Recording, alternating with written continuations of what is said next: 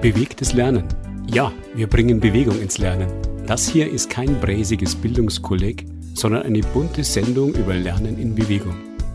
Nicht nur körperlich, auch mental, also zwischen den Ohren. Es geht nicht um Vormachen, Nachmachen, Maulhalten, sondern um sinnliches Lernen. Mit Emotionen, mit intensivem Erleben. Jeden fünften Mittwoch hier bei Lora München 92.4.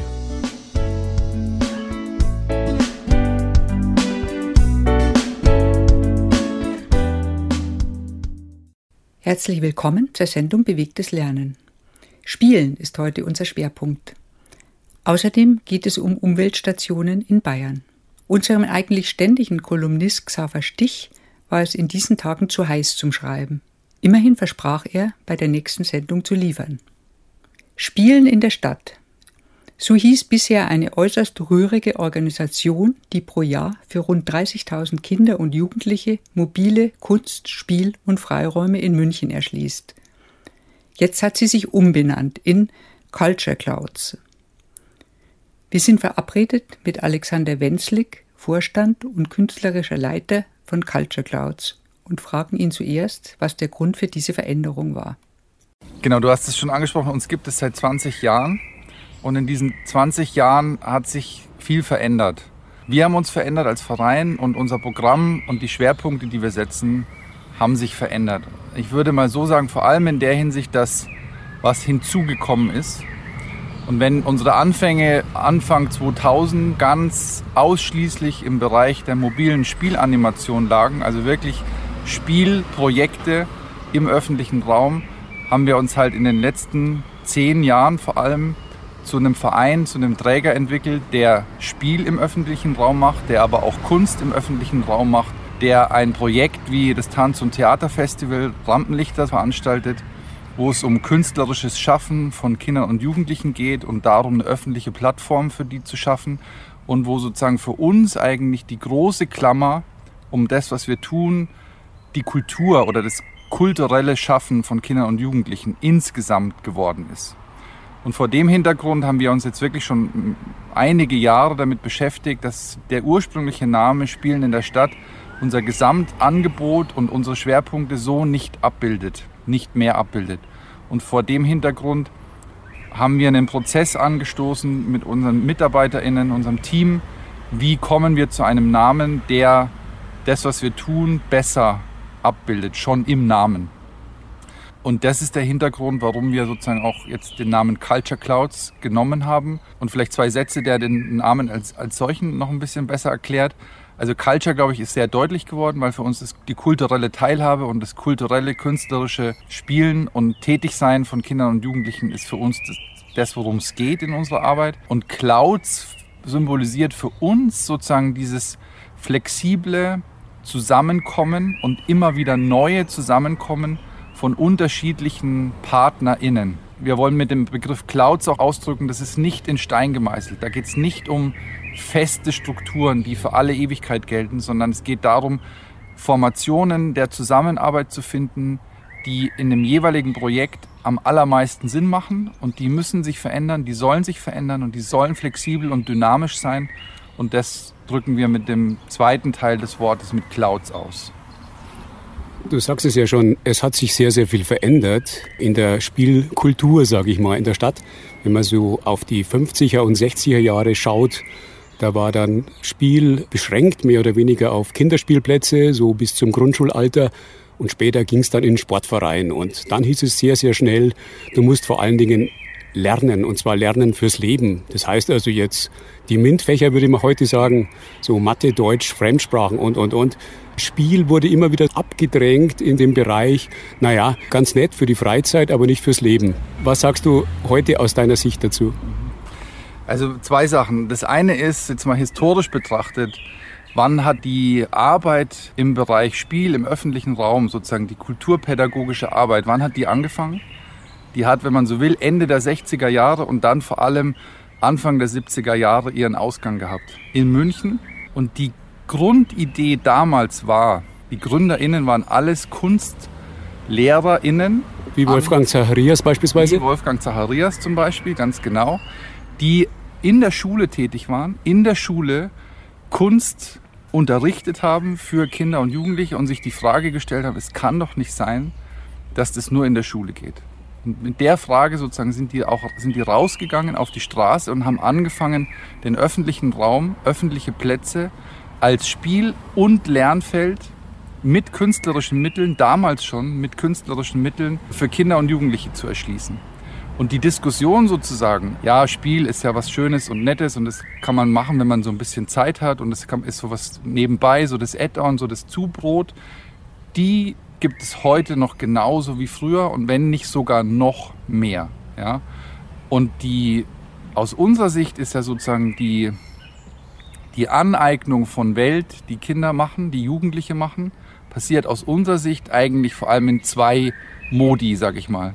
Das eine ist der Modus des Spielens und der andere ist der Modus der Kreativität, des Künstlerischen, des Experimentierens, des Forschens, des Ausprobierens, des Lust haben, was Neues zu entdecken. Und das sind sozusagen die Kulturen, in denen sich Kinder bewegen, von Anfang an letztendlich. Und da setzen wir heute genauso an wie damals mit unserer Arbeit. Und ich finde, heute ist es vor dem ganzen Hintergrund der Leistungsgesellschaft und dass Schule so einen großen Stellenwert im Leben von Kindern und Jugendlichen einnimmt, umso wichtiger, dass es Projekte gibt, dass es Institutionen gibt, die sich eben um ein Spiel und um, um die Kunst sozusagen außerhalb der formalen Bildungskontexte kümmert. Und ihr habt es ganz hervorragend geschafft, vielleicht auch Vorgänger von dir, jetzt auch in der Stadt Gehör zu bekommen. Nicht nur ihr als Spielen in der Stadt, sondern auch vorher die Pädaktion, die pädagogische Aktion, die also wirklich auch, man kann sagen, legendär ist heute, jetzt auch im Stadtrat dann vertreten zu sein. Also sind ja dann auch Protagonistinnen äh, in den Stadtrat gekommen, wie Heimo Liebig zum Beispiel, der ja ganz eng auch mit der pädagogischen Aktion äh, gearbeitet hat. Und ihr habt natürlich dann auch immer mehr aufbauen können. Parallel dazu die Jugendfreizeitstätten. Gab schon in den 70er Jahren fast 50 Jugendfreizeitstätten. Das Ganze ist ein ziemlich großer Apparat geworden. Kann es sein, dass sich die Institutionalisierung hier auch negativ auf die inhaltliche Arbeit auswirkt? Also es ist sicherlich so, dass ein großer Motor, was das Thema Institutionalisierung dieser Arbeit oder dieses Arbeitsfeldes angeht, die pädagogische Aktion war, ganz sicher. Aber natürlich nicht alleine, das ist auch klar. Es gibt andere große Institutionen, auch öffentliche Institutionen, die diese Entwicklung natürlich stark mit vorangetrieben haben. Ich würde es so beschreiben, es gibt in München, und das ist auch natürlich nicht in jeder Stadt so, das muss man auch ganz klar sehen, da ist München schon auch ein besonderes Feld, sage ich jetzt mal. Aber in München ist es wirklich so, dass eben seit dieser Zeit, über die wir schon gesprochen haben, Ende der 60er, Anfang der 70er Jahre, unglaublich viel passiert ist und dass es gelungen ist, dass sozusagen eine Trägerlandschaft, eine vielfältig ausdifferenzierte Trägerlandschaft entstehen konnte mit institutioneller Förderung, in unserem Fall eben durch die Landeshauptstadt München. Das ist absolut großartig. Das ist die Basis für die Arbeit, die wir alle in welchen Vereinen, in welchen Institutionen auch immer heute machen können. Als Nachteil, wenn man es als Nachteil beschreiben will, ich würde es sozusagen als Problemstellung unseres Feldes heute beschreiben, ist, dass die vielfältige Ausdifferenzierung in unterschiedlichste Träger, kleine bis große sozusagen, auch mit einer generellen Strukturschwäche sozusagen des Feldes verbunden ist. Weil sozusagen ja auch alles, was jetzt im Bereich Spiel und im Bereich Kultur passiert, ist qua Gesetzgebung sozusagen Teil der freiwilligen Leistungen. Wenn man jetzt sozusagen über das Feld der Jugendhilfe spricht. Und natürlich haben wir in einer Stadt wie München eine wahnsinnig gute ausdifferenzierte Förderung, aber sozusagen aus der globalen Draufsicht sozusagen auf das Arbeitsfeld insgesamt, und das meine ich jetzt nicht nur für München, sondern wenn man auch den Gesamtdiskurs in Deutschland anguckt, hat das Feld der kulturellen Bildung nach wie vor eigentlich mit einer Strukturschwäche zu kämpfen. Ein Beispiel, sehr, sehr viele Träger sind nach wie vor darauf angewiesen, ihre Projekte mit FreiberuflerInnen zu machen, teilweise auch mit EhrenamtlerInnen zu machen, was auch natürlich wieder auch positive Effekte hat, aber sozusagen strukturell gesehen gibt es da in Deutschland, und das sage ich jetzt wirklich bewusst, in Deutschland noch sehr, sehr viel zu tun, um dieses Feld auch für die Zukunft sozusagen und für all die Aufgaben, mit denen wir als Gesellschaft ja auch konfrontiert und herausgefordert sind. Ich sage nur Stichwort Pandemie, ich sage nur Stichwort Klimawandel, ich sage nur Stichwort Umgestaltung des Bildungssystems insgesamt und so weiter und so fort. Und wenn da die kulturelle Bildung eine zentrale Rolle spielen soll, was ja allenthalben und überall proklamiert wird, also alle reden davon, dann muss sozusagen auf der Strukturebene da noch einiges sozusagen ähm, bundesweit gesehen passieren. Weiter geht es in der Sendung Bewegtes Lernen auf Lora München mit Alexander Wenzlik von Culture Clouds über spielerisch kreative Lernformen im urbanen Umfeld. Es hat sich ja insgesamt in der Bildungslandschaft, es hat sich einiges verändert. Also selbst im Management-Training wird gespielt. Zwar mit einer anderen Währung. Die Währung ist nicht Spaß, sondern die Währung ist Entwicklung. Wenn man jetzt auf unseren Träger schaut, also das ist vielleicht auch eine interessante Zahl, wir arbeiten je nach Jahr und je nach Projektsituation so mit um die 150 bis 200 freiberuflichen MitarbeiterInnen. Sechs oder sieben hauptamtlich. Genau. Und die FreiberuflerInnen, die sind bei uns, das sind verschiedenste KünstlerInnen der verschiedenen Sparten und Kulturpädagoginnen der verschiedenen Sparten und teilweise auch Sozialpädagoginnen mit einem Schwerpunkt eben im Bereich kulturelle Bildung. Und da habe ich schon nach wie vor das Gefühl, das sind Leute, die machen das auch, nicht nur, aber schon zu einem großen Teil aus einer ganz starken inneren Überzeugung, dass diese Arbeit, diese kulturpädagogische Arbeit mit Kindern und Jugendlichen wahnsinnig wichtig ist. Ja, und die sich für dieses Arbeitsfeld entscheiden und auch in dem bleiben. Und ein anderer Aspekt, finde ich, der in dem, was du gesagt hast, zum Ausdruck kommt, ist, ja, dass im Bereich der Wirtschaft, die haben das massiv erkannt. Dass du mit kreativen Methoden und mit Teammethoden, wo es eben darum geht, dass ein Team gemeinsam Lösungen findet, sozusagen mit spielerischen, künstlerischen, kreativen Mitteln, dass das gut ist und dass man da oft auch weiterkommt das haben die, glaube ich, schon lange erkannt. Ja? Und auch sozusagen dem natürlich auch nochmal eine andere Bedeutung zugemessen. Im Unterschied zu uns geht es, wie du gesagt hast, natürlich da immer auch um eine bestimmte Zielorientierung. Ja? Das hat immer eine bestimmte Stoßrichtung. Da wird in den Firmen wird jetzt nicht gespielt, um zu spielen, sozusagen so Stichwort Selbstwert von Spiel und Kunst. Aber sozusagen den Wert haben die schon lange erkannt und das würde ich erstmal als eine positive Entwicklung beschreiben. Ganz klar, also Lernen findet halt ein bisschen anders statt. Also vorher war es immer so das Frontale, also einer steht vorne, erzählt, wie es geht und die anderen haben das quasi wie so ein Containerprinzip, hat der Paolo Freire mal gesagt, wird dann Wissen abgespeichert. So funktioniert es nicht. Und was man ja auch sieht bei Spiel, bei Theater, bei Tanz, dass nicht nur Sprache das einzige Medium ist, es geht um Körper und es geht um Bewegung. Ein zentrales Thema und wir haben ja schon zweimal darüber berichtet bei Lora, ist Rampenlichter des äh, Jugendtheater- und Tanzfestival. Ich habe gelesen, es gibt es erst wieder 2023, also in diesem Jahr nicht. Genau, ähm, das ist auch nicht erst seit diesem Jahr so, sondern das ist jetzt, glaube ich, schon im vierten Wechseljahr so, dass wir 2017 ähm, entschieden haben, aufgrund der Größe und aufgrund der Entwicklung, die das Festival genommen hat, dass wir das nur noch in Anführungszeichen biennal, also alle zwei Jahre veranstalten. Das ist der Hintergrund. Deswegen letztes Jahr hat Rampenlichter stattgefunden, deswegen nächste Ausgabe 2023. Ja, genau so ist es. Und es läuft also jetzt schon die Vorbereitung. Vielleicht kannst du ein bisschen was erzählen. Mhm. Ja, auf jeden Fall. Also das ist auch ein Grund sozusagen, warum wir auf den biennalen Rhythmus gegangen sind, weil die Vorbereitung äh, nicht nur drei Monate beansprucht, sondern weil quasi die Vorbereitung aufs nächste Festival mehr oder weniger immer schon losgeht, wenn die Auswertung und Nachbereitung der Vorgängerausgabe sozusagen abgeschlossen ist. Also wir sind schon das ganze Jahr über in der inhaltlichen Weiterentwicklung und Planung von Rampenlichter. Ich kann einfach ein paar Stichpunkte sagen, die uns extrem rumtreiben mit Rampenlichter. Zum einen ist es das, was wir mit Rampenlichter schon immer seit Beginn an sozusagen ähm, in den Blick genommen haben, ist die Überzeugung, dass das künstlerische Schaffen von Kindern und Jugendlichen unglaublich wertvoll und sehenswert ist und eine öffentliche Plattform braucht.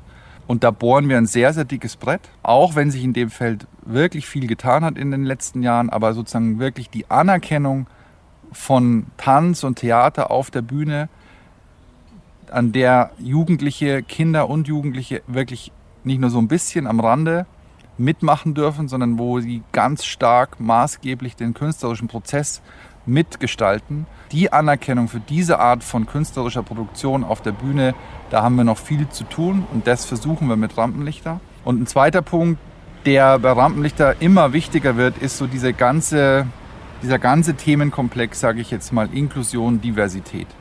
Also dass wir versuchen und uns da wirklich in den tiefsten Niederungen der strukturellen Praxis sozusagen darum bemühen, Rampenlichter und nicht nur Rampenlichter, sondern generell unsere Projekte in Projekte zu verwandeln, die es strukturell und von der Anlage her und von dem, wie sie gemacht sind, ermöglichen, dass alle Kinder und Jugendlichen daran teilnehmen können.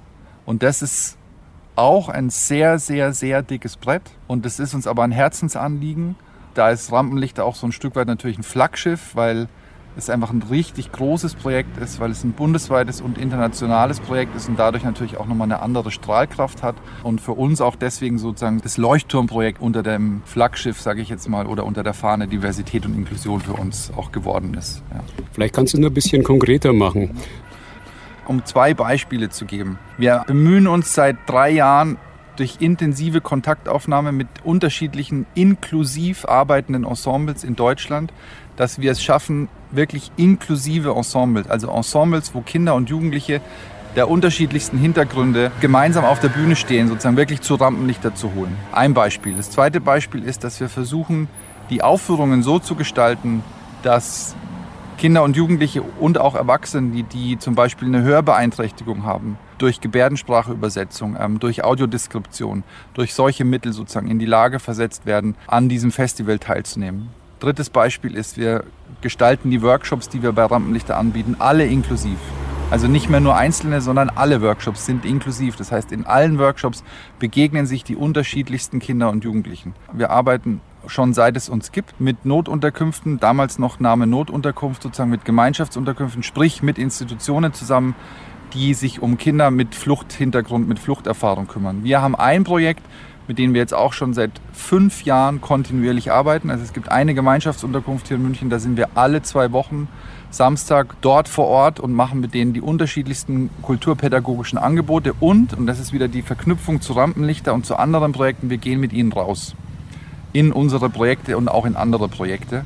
Und wir erarbeiten zum Beispiel mit denen auch kleine Stücke, die dann auch wieder sozusagen bei Rampenlichter auf die Bühne kommen. Von den anderen Gruppen, die bei Rampenlichter teilnehmen, gesehen werden, was sozusagen für, gerade für diese Jugendlichen unglaublich wichtig ist, rauszukommen aus dem Kosmos der Unterkunft, sozusagen wirklich rein in die Stadt zu gehen und öffentlich wahrgenommen zu werden. Also da finde ich, sieht man das wahnsinnig gut, wie wichtig das auch ist, weil es ist tatsächlich so bei den Gemeinschaftsunterkünften, es sind kleine Inseln für sich.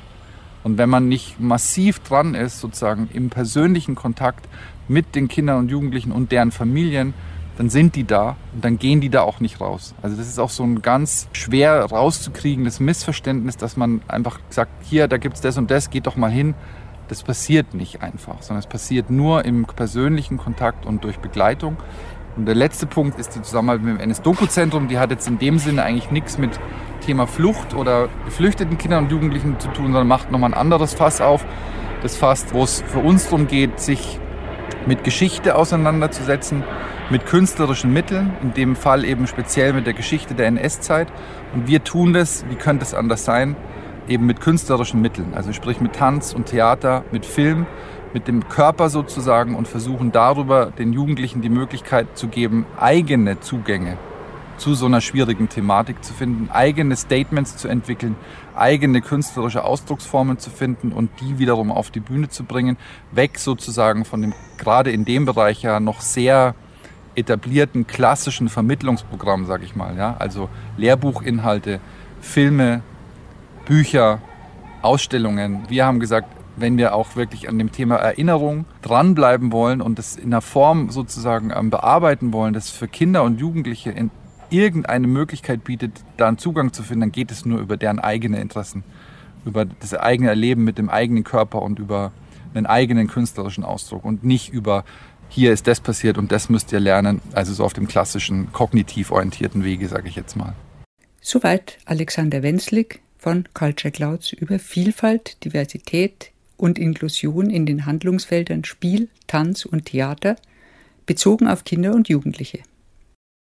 In der Sendung Bewegtes Lernen auf Lora München geht es heute im Schwerpunkt um das Thema Spielen. Gespielt wird zum Beispiel auf Kinderspielplätzen.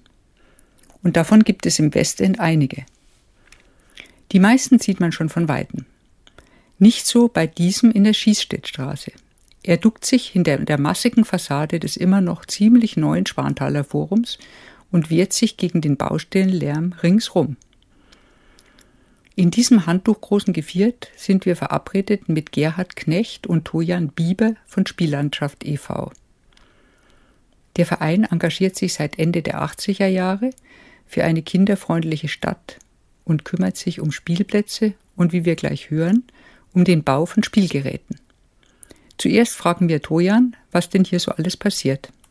Wir sind hier eben auf diesem Kleinkind-Spielbereich am Forum in der Schwanthaler Höhe und hier geht es darum, mit den Kindern, Schulkindern zusammen zu handwerken und für die kleinen Kinder Bewegungsspiele und kleine Spielmöglichkeiten zu kreieren, die möglichst auch hier bestehen bleiben können.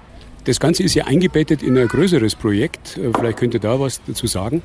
Ja, das kann ich machen. Das ist eingebettet in die, das Projekt Schießstädtstraße, was von MIN gemacht wird, die Werkstatt Nummer 2. MIN ist? Das ist die Münchner Initiative Nachhaltigkeit.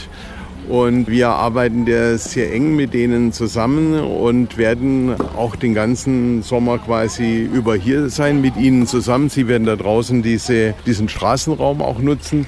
Und wir haben zweimal 14 Tage, wo es hier um die Spielplatzgestaltung geht. Was hier vielleicht wichtig ist, ist, dass das eng miteinander verknüpft ist aber dass die Spielplatzgestaltung hier in Zusammenarbeit mit der Stadtgartendirektion Baureferat stattfinden kann, die uns diesen Experimentierraum zur Verfügung stellt. Und dafür sind wir recht dankbar, dass hier so ein offenes Ohr dann auch da ist, dass wir das ausprobieren können. Das war ja der Bezirksausschuss, der also Lora darauf aufmerksam gemacht hat. Und es war ja letztes Jahr dann auch schon eine relativ große Aktion geplant, die allerdings leider ins Wasser gefallen ist, weil jetzt wegen Baustellen, Einrichtungen das nicht zustande kam. Und wir hoffen ja, dass in diesem Sommer, dass da mehr zustande kommt und dass also dieser wie man es auch nennt, Superblock dann richtig in die Gänge kommt. Optimistisch dafür? Ja, sind wir auf jeden Fall, weil die Pläne sind jetzt soweit äh, fertig und auch die Zustimmung der Referate ist da, sodass man da das umsetzen kann und im Sommer dann damit starten können. Dann sind wir mal gespannt. Es ist ja nicht nur ein Spielplatz, wo gespielt wird, wo die Kinder, die also jetzt auch um uns herum sind, die wir jetzt im Hintergrund hören, sondern es wird auch gebaut, es werden Spielgeräte gebaut. Wie muss man sich das vorstellen? Wir haben im Westkreuz eben ein Gelände, an dem wir auch mit den Kindern zusammen verschiedene Sachen bauen. Das Gelände heißt der Tollplatz. Und hier, dieses ist jetzt sozusagen ein Pilotprojekt und wir versuchen, den mobilen Tollplatz in die Stadt zu bringen und eben mit den Kindern zusammen zu handwerken. Das ist anstrengend teilweise und die Kinder lernen auch was dabei. Das Ergebnis kann im besten Fall eben in Absprache mit der Gartendirektion eben auch hier bleiben am Spielplatz und den Kindern weiter zur Verfügung stehen. Vielleicht kannst du ein bisschen was erzählen zu den einzelnen Spielgeräten, die da entstanden sind. Kann man sich ja jetzt über Audio, sprich über Radio, nicht so gut vorstellen. Ja, wir haben verschiedene Spielbereiche, da wir ja in unterschiedlichen Altersklassen die Kinder eben auch äh, beschäftigen wollen oder spielen wollen sozusagen. Und wir haben einen Bereich, an dem eine Murmelbahn am Zaun gebaut wird. Da können die Kinder eben aus verschiedenen Rohren, bunten Elementen, Kurven, verschiedene Konstruktionen bauen und diese ausprobieren. Und wenn sie gut funktionieren, möchten wir sie gerne fest am Zaun befestigen, dass wir dann äh, in Zukunft auch, dass die Kinder weiterhin mitspielen können mit der Murmelbahn. Was braucht man denn so für einen Spielplatzbau alles an Material? Wir machen die meisten Elemente jetzt hier sozusagen aus Holz, da wir das Holz auch gut ohne ähm, elektrische Maschinen bearbeiten können. Wir haben zwar ähm, einige Akkuschrauber auch dabei, um teilweise Elemente zu verbinden. Wir machen eben mit dem Holz sozusagen die verschiedenen, verschiedene Bewegungselemente zum Balancieren, zum Drüberklettern. Und es gibt auch unter anderem einen kleinen Parcours aus Baumstämmen, auf dem die kleineren Kinder dann eben auch rüber balancieren können. Im Verlauf der letzten Woche haben wir auch noch eine kleine Hüttenkonstruktion oder Dachkonstruktion gebaut, wo die Kinder sozusagen im Sandkasten damit spielen können. Sie können drüber klettern, können Sand runterrutschen lassen und es sollen auch noch einige Griffe dort befestigt werden. Wie ist die Resonanz jetzt hier im Westend? Ist ja nicht ganz so einfach. Wir haben zwar jetzt hier schön schützende Bäume mit einem wunderbaren Blätterdach, sodass es jetzt hier in der Hitze des Junis nicht unerträglich wird, sondern ganz angenehm. Wie ist die Resonanz, wie wird es angenommen von den Eltern und von den Kindern natürlich auch? Von den Eltern sehr, sehr gut. Sie sind sehr begeistert, waren aber auch überrascht, was hier jetzt alles passiert und sind immer mehr geworden im Verlaufe der Zeit, wo wir jetzt schon hier sind. Und ja, das Publikum nimmt stetig zu. Manche Kinder sind mittlerweile auch schon Stammkunden und kommen jeden Tag zum Helfen. Und ich habe guten Zuspruch erhalten bis jetzt. Tollplatz. Tollplatz klingt erstmal so nach Tollwut oder nach Toll. Gibt es ja unterschiedliche Metaphern dazu. Was muss man sich unter einem Tollplatz vorstellen, der ja im Westkreuz, also quasi ziemlich im Westen draußen, also so Richtung Pasing-Aubing zu finden ist? Äh, vielleicht erzählen wir ein bisschen was dazu zu dem Tollplatz. Der Tollplatz ist einmal ein Platz natürlich, wo die Kinder auch rumtollen können. Auf der anderen Seite vielleicht auch diese Idee, wir wollen einen Platz schaffen mit den Kindern zusammen. Sie können sich einen tollen Platz überlegen, der ihnen gefällt und wo sie auch in gewisser Weise mitentscheiden können, was dorthin kommt und wie sie die Fläche gestalten wollen. Ihr habt ja eine ganze Menge an äh, Projekten, die man sehr schön äh, bei euch auf der Website von äh, Spiellandschaft e.V. anschauen kann. Unter anderem zum Beispiel am Isarufer. Gerd, was kannst du dazu erzählen? Am Isarufer haben wir verschiedene Naturerfahrungsspiele gemacht, zusammen mit dem Sportamt. Wir sind aber auch sehr aktiv äh, in den Stadtteilen, in den verkehrsberuhigten Bereichen. Wir versuchen sehr intensiv den Straßenraum zum Spiel wieder zurückzugewinnen. Und auch solche Plätze, wie der Trojan jetzt gerade mit dem Tollplatz erzählt hat, war auch eine Herausforderung, weil da ein Stück öffentliches Grün dann für den Tollplatz von der Stadtgartendirektion zur Verfügung gestellt wurde. Tollplatz war uns auch deswegen wichtig, damit man das nicht mit einem Abenteuerspielplatz verwechselt, weil der Abenteuerspielplatz natürlich in den Köpfen von Kindern und Eltern bestimmte Bauformen auch mit sich bringt und deswegen auch der Name Tollplatz, auch aus, wie soll ich sagen, aus strategischen Gründen. War vor allen Dingen eine Herausforderung beim Jugendamt, weil wenn du denen vom Tollplatz erzählst, dann sagen sie, ja, ja, sie meinen den Abenteuerspielplatz. Und dann musst du immer sagen, nein, wir meinen den Tollplatz und nicht den Abenteuerspielplatz. Das ist uns ganz, ganz wichtig. Interessante Differenzierung. Versteht man eigentlich dann sofort. In München werden ja eine ganze Reihe von neuen Siedlungsgebieten jetzt im Moment entwickelt, wie es so schön heißt, unter anderem auch in Freiham. Ich habe gelesen, dass ihr im Freiham auch etwas am Köcheln habt. Ist ja nicht so ganz einfach in einem Gebiet, das jetzt neu entwickelt wird, dann auch für Kinder entsprechende Spiel- und Bewegungsräume zu schaffen. Wie kann das gelingen? Ist der große Vorteil der mobilen Spielanimation und der mobilen Spielarbeit. Und wir sind auch stolz darauf, dass wir hier den mobilen Tollplatz haben weil viele mobile Tollplätze oder auch Abenteuerspielplätze gibt es nicht. Wir sind neben Stegen in der Nähe von Freiburg der Einzige, der mobil unterwegs ist und da sind wir auch sehr stolz drauf. Und mit diesen Aktivitäten sind wir dann auch in den Neubaugebieten unterwegs und wir waren jetzt an der Gleishafe wo du ja auch mit dem Tollplatz dann zum Weltspieltag warst. Gleishafe ist wo? Es ist auch in Neuaubing ist es. Und diese mobilen Einheiten bieten quasi die Möglichkeit, tolles Spiel oder interessantes Spiel und spannende Spielgelegenheiten überall hinzubringen, wo sie gebraucht werden. Die Älteren unter unseren Hörerinnen und Hörern und die Redakteure natürlich ganz genauso, die kennen vielleicht noch diese New Games Bewegung. Was ist denn aus dieser New Games Bewegung geworden? Gibt es die noch? Ich glaube, die Bewegung gibt es nimmer, aber viele der Ideen, die damals äh, in die Welt gesetzt wurden, sind inzwischen in die pädagogische Arbeit eingeflossen.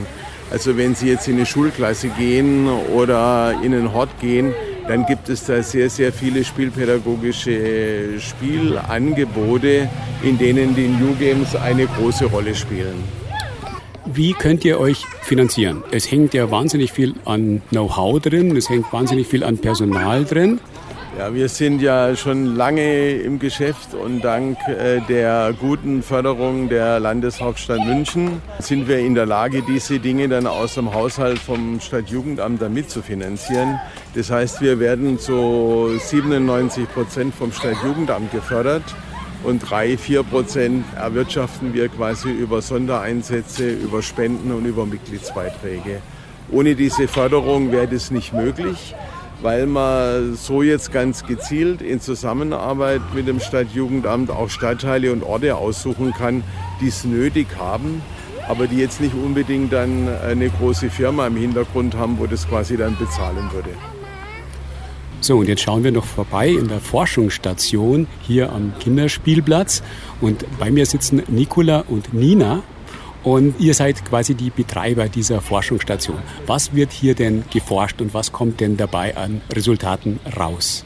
Also es wird geforscht darüber, was Kinder sich an einem Spielplatz wünschen. Was fehlt hier, was gefällt den Kindern, was schon hier ist, was für Wünsche gibt es, was für Kritik. Also da werden die Meinungen rausgeholt oder wir gehen zu anderen Spielplätzen und vergleichen und schauen, was gibt es dort, was gibt es hier nicht, was bräuchte es hier. Das sind die Forschungsfragen der jungen Forscher und Forscherinnen. Gibt es denn schon erste Ergebnisse? Ja, auf jeden Fall. Also wir haben eine Tafel aufgestellt, da stellen wir die dann aus, damit die vorbeigehenden Passanten und Passantinnen auch sehen können, was die Kinder so machen. Und ja, ist schon einiges Kreatives dabei rumgekommen. Sind es denn eher so die Kinderspielplätze, wie man sich so vorstellt, mit äh, großen Aufbauten, wo man dann irgendwie hochklettern kann, oder sind es eher so die kleinen Sachen? Also die Kinder wünschen sich vor allem ein Trampolin oder Schaukeln. Ich glaube, das Problem an dem Spielplatz ist eigentlich eher, dass es nicht so viele Angebote gibt. Also die Kinder sind da schon sehr kreativ.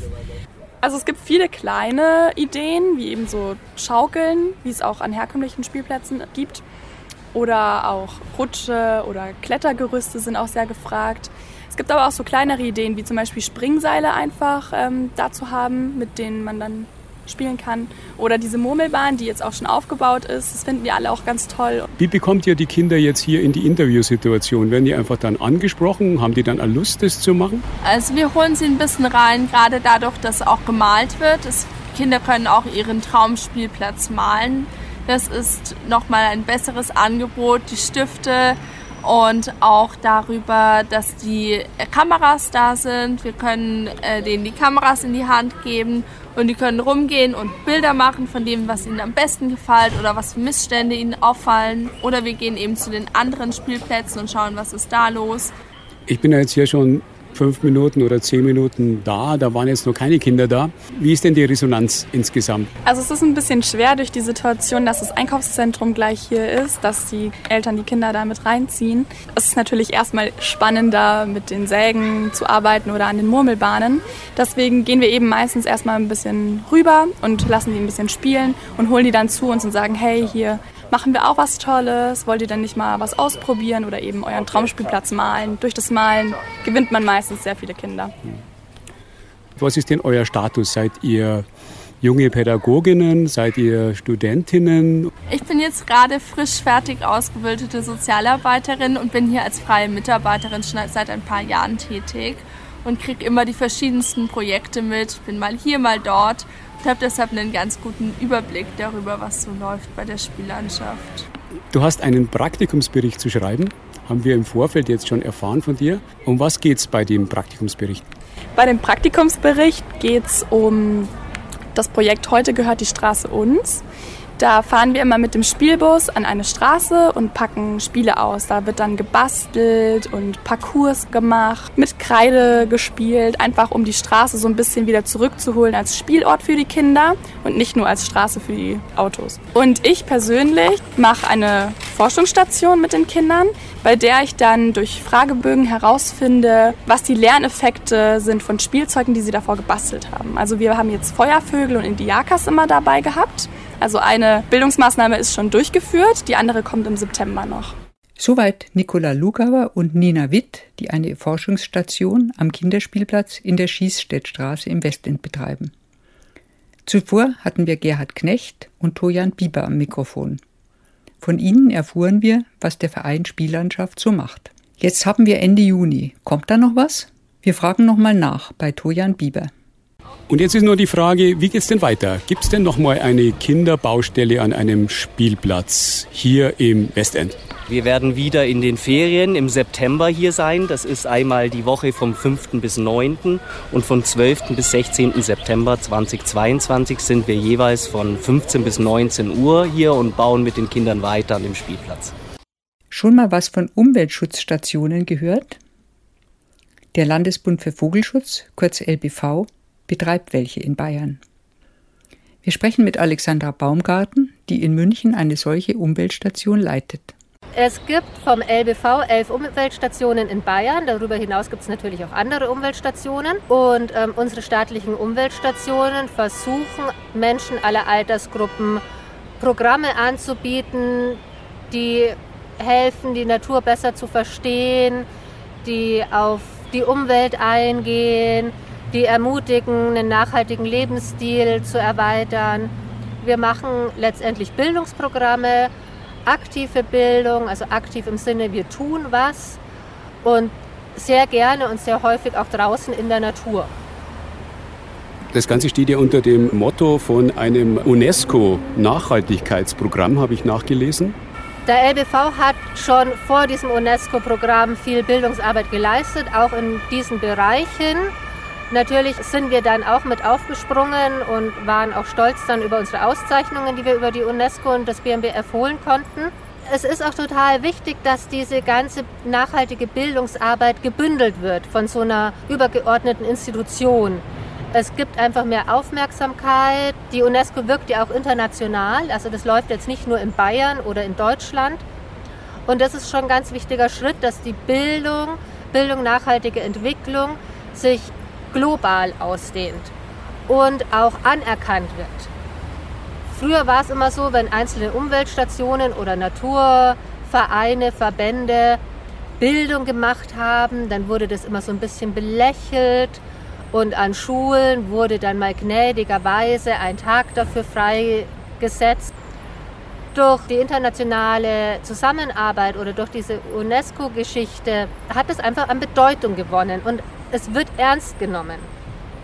Ist also quasi ein gewisser Schritt von der reinen Umweltbildung, die ja mehr oder weniger etwas verengt auf Naturschutzbelange, auf Umweltschutzbelange zielt, wo also jetzt dann eine breitere Sichtweise auf die Welt generell unternommen wird.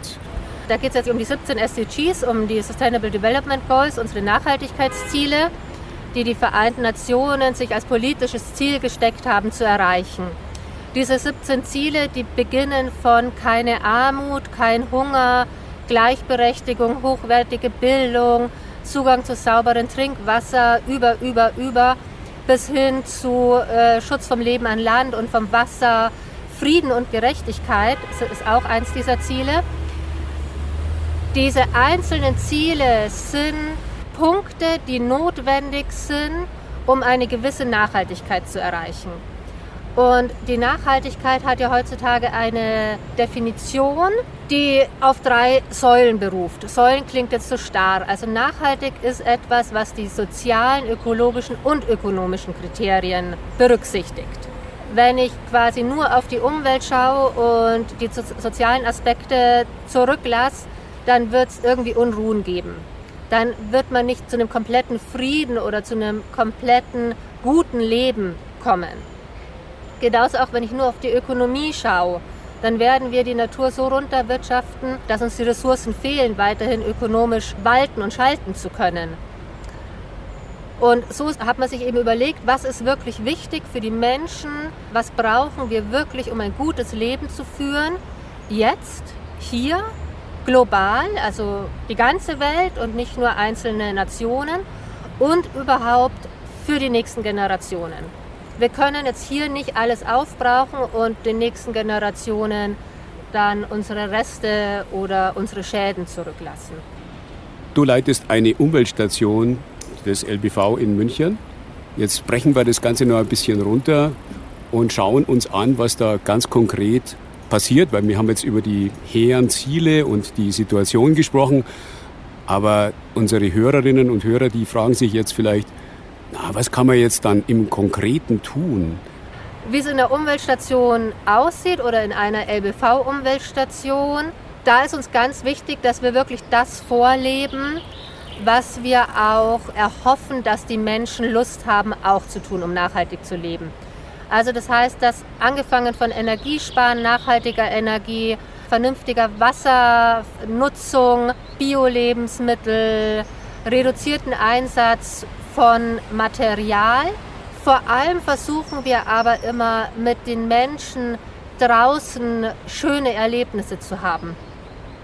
Uns ist ganz wichtig, dass im Leben auch wieder das Herz angesprochen wird und die Seele, dass wir lernen, dass uns ganz einfache Dinge unglaublich gut tun können, dass Respekt entstehen kann von der Natur, weil wir eben erkennen, dass die Natur die Grundvoraussetzung für unser Leben ist und dass die Natur eben nicht irgendwie so ein langweiliges Feld ist, zu dem ich keinen Bezug habe, Beispielsweise stellen wir mit Schulklassen beim Thema Plastik Naturkosmetik her.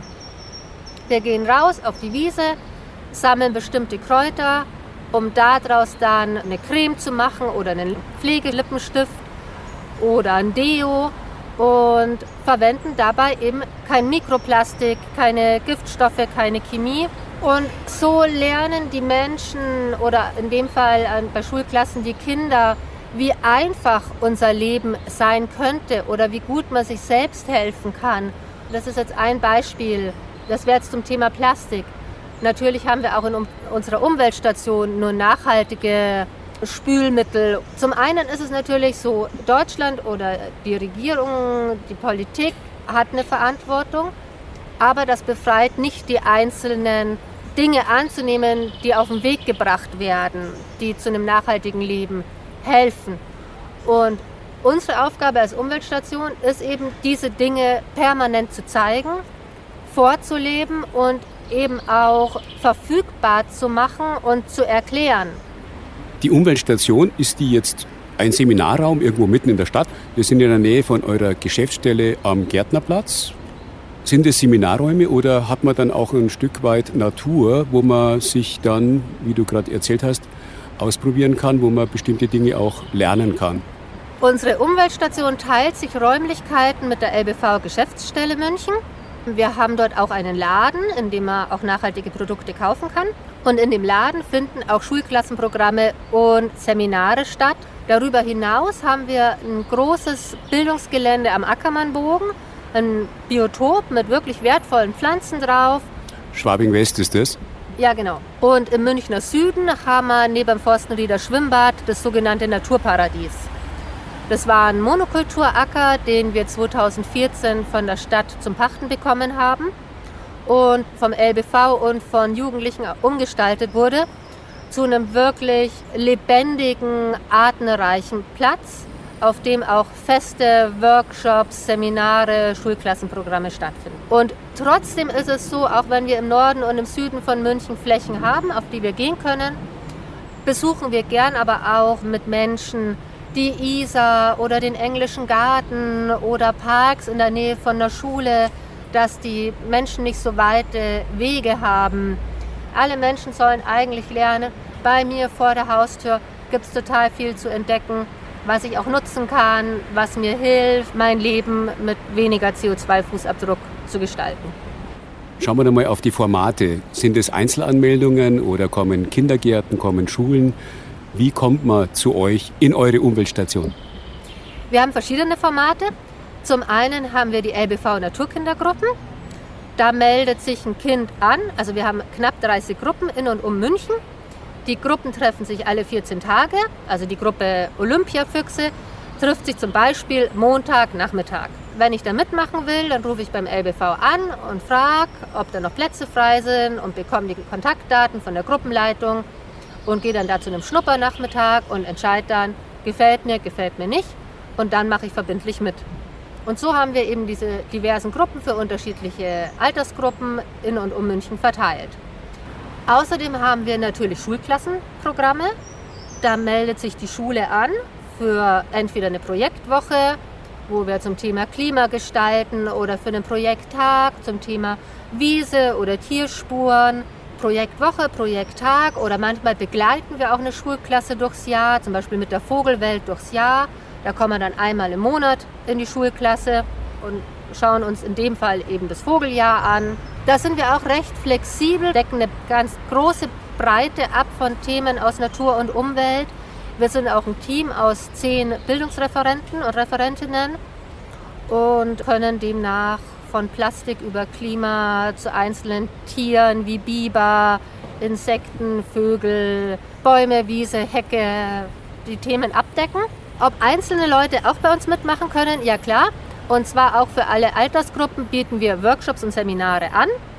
Und unser Programm steht auf der Homepage, wie auch in unserer Mitgliederzeitung, den Naturschutzreport. Dort sind diverse Themen vom Nassfilzen über essbare Bäume oder ja auch Biber an der Isar erleben, Tierspuren. Ja, da haben wir auch eine breite Palette, die so für eintägig gebucht werden kann. Im Herbst startet eine Reihe Tierspuren Trainer, das ist dann fünfmal. Da kann ich mich als Einzelmitglied anmelden. Wir haben Jahreskreisfeste, wo ich mich einzeln in die eine Gruppe oder als Kompaktgruppe in die andere Gruppe anmelden kann. Und wir haben natürlich auch Multiplikatorenschulungen, zum Beispiel die Qualifizierungsreihe, die jetzt am 15. Juli startet. Das sind fünf Wochenenden. Da können Lehrkräfte, Erzieherinnen, unsere Gruppenleiter lernen, wie ich Bildung, nachhaltige Entwicklung in der Natur umsetze. Das berühmte Isar-Rauschen, aber auch nerviger Verkehrslärm begleitete unser Gespräch mit Alexandra Baumgarten, Leiterin einer Umweltstation des Landesbunds für Vogelschutz, kurz LBV. Und hier noch die Website der Umweltstation des LBV www.lbv-muenchen.de. Die Telefonnummer ist 089 200 270 82. Sie hörten die Sendung Bewegtes Lernen auf Lora München. Die Redaktion hatte Bernd Heckmeier. Durch die Sendung führte sie Ingrid Schäffler. Uns interessiert Ihre Meinung zur Sendung. Anregungen, Kritik oder gerne auch ein positives Feedback schicken Sie bitte per Mail an kritik.lora924.de. Wir freuen uns über jede Rückmeldung.